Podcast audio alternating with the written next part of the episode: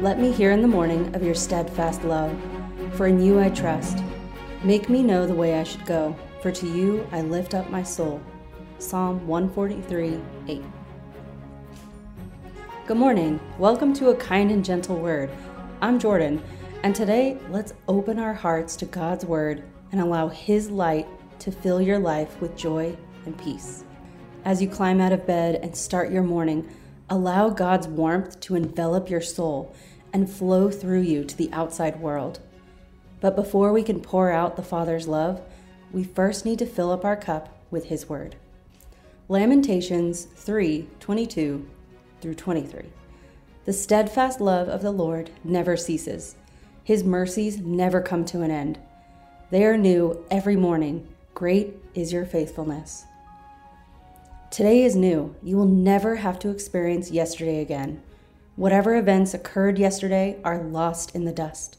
Christ has made this day new. Rejoice and be glad in it. If you are not feeling your best today, lift your chin to the sky and ask the Lord to fill your heart with His steadfast love. Sometimes all we need is to ask God to show us His glory, and our hearts are comforted for one more step forward. There is a verse in Psalm 23 that always catches my attention Though I walk through the valley of the shadow of death. The words shadow of death are very frightening to hear and odd to speak aloud when surrounded by other comforting and uplifting words.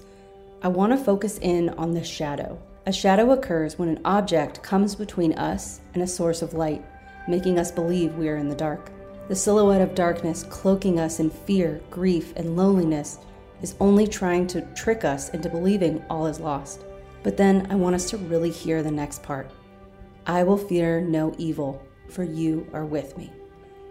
The shadow is not true darkness or separation from God, but an outline of truth that the sun, our Jesus, the true source of light, is still present in the sky and in our life. He will never leave you nor forsake you.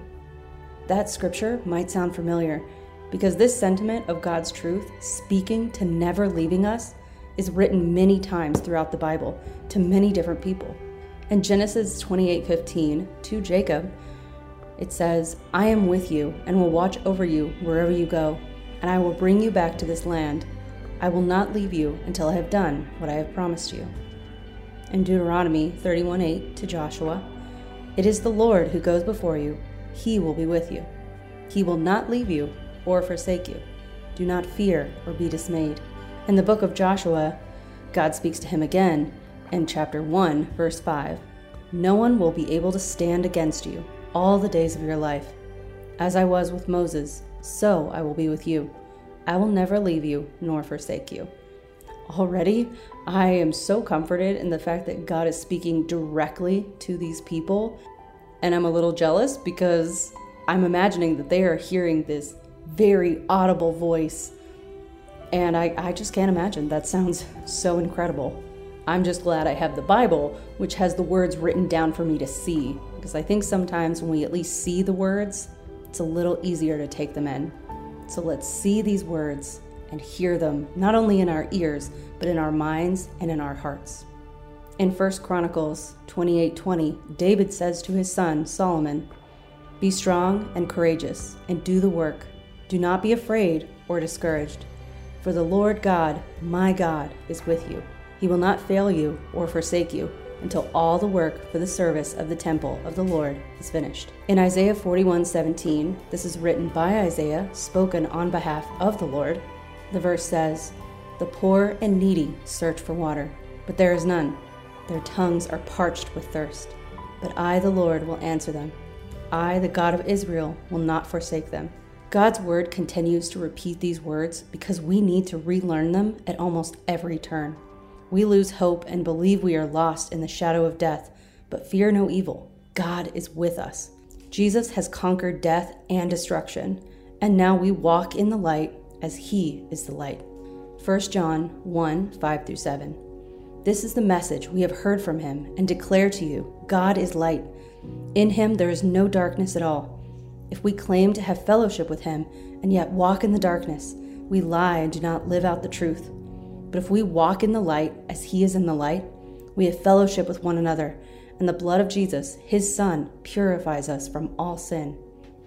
If you look outside right now, you might see sunshine, or maybe an overcast sky, or maybe you even have rain or snow pelting your window.